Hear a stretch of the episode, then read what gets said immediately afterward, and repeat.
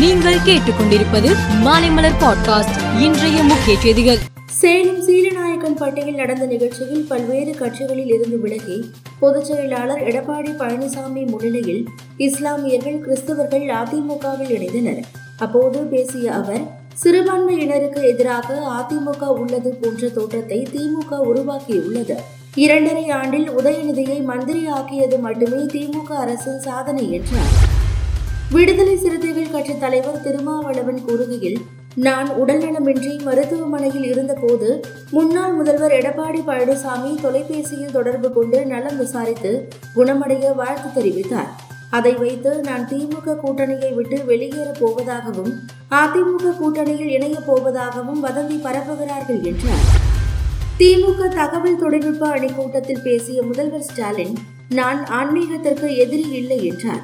இந்நிலையில் முதலமைச்சர் ஸ்டாலின் அனைத்து மதங்களையும் சமமாக மதிப்பவர் என்றால் ஆன்மீகத்திற்கு எதிரி அல்ல என்று அவர் பேசியது உண்மை என்றால் வரும் ஆயுத பூஜை விஜயதசமி தீபாவளிக்கு வாழ்த்து கூற வேண்டும் என கோவை தெற்கு தொகுதி எம்எல்ஏ வானதி சீனிவாசன் தெரிவித்துள்ளார் காசாவில் தவித்து வரும் பாலஸ்தீனர்களுக்காக உயிர்காக்கும் மருந்துகள் வெட்டவெளியில் படுக்கும் வகையில் ஸ்லீப்பர் பேக் தார்பாய்கள் மாத்திரைகள் உள்ளிட்ட அத்தியாவசிய பொருட்கள் முதற்கட்டமாக அனுப்பப்பட்டு உள்ளன.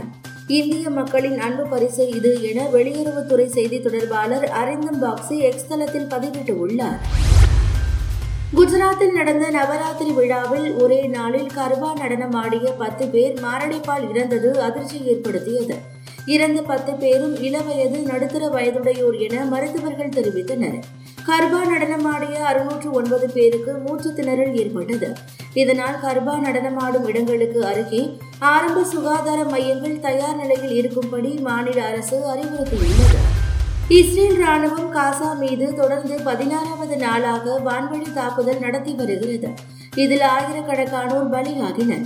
காசா மீதான தாக்குதலை மேலும் தீவிரப்படுத்த இஸ்ரேல் திட்டமிட்டு உள்ளது. வடக்கு மேற்கு கரை நகரமான ஜெனினில் உள்ள அல்லன்சார் மசூதி மீது தாக்குதல் நடத்தியதாக இஸ்ரேல் ராணுவம் தெரிவித்துள்ளது. நேபாளத்தில் உள்ள காத்மான் பள்ளத்தாக்கில் இன்று காலை ஆறு புள்ளி ஒன்று ரிக்டர் அளவில் நிலநடுக்கம் ஏற்பட்டது. இந்த நிலநடுக்கம் பத்து கிலோமீட்டர் ஆழத்தில் ஏற்பட்டதாக நில அதிர்வுக்கான தேசிய மையம் தெரிவித்துள்ளது. சேத விவரங்கள் குறித்த தகவல்கள் வெளியாகவில்லை. மேலும் செய்திகளுக்கு மாலை மலர் பாட்காஸ்டை பாருங்கள்.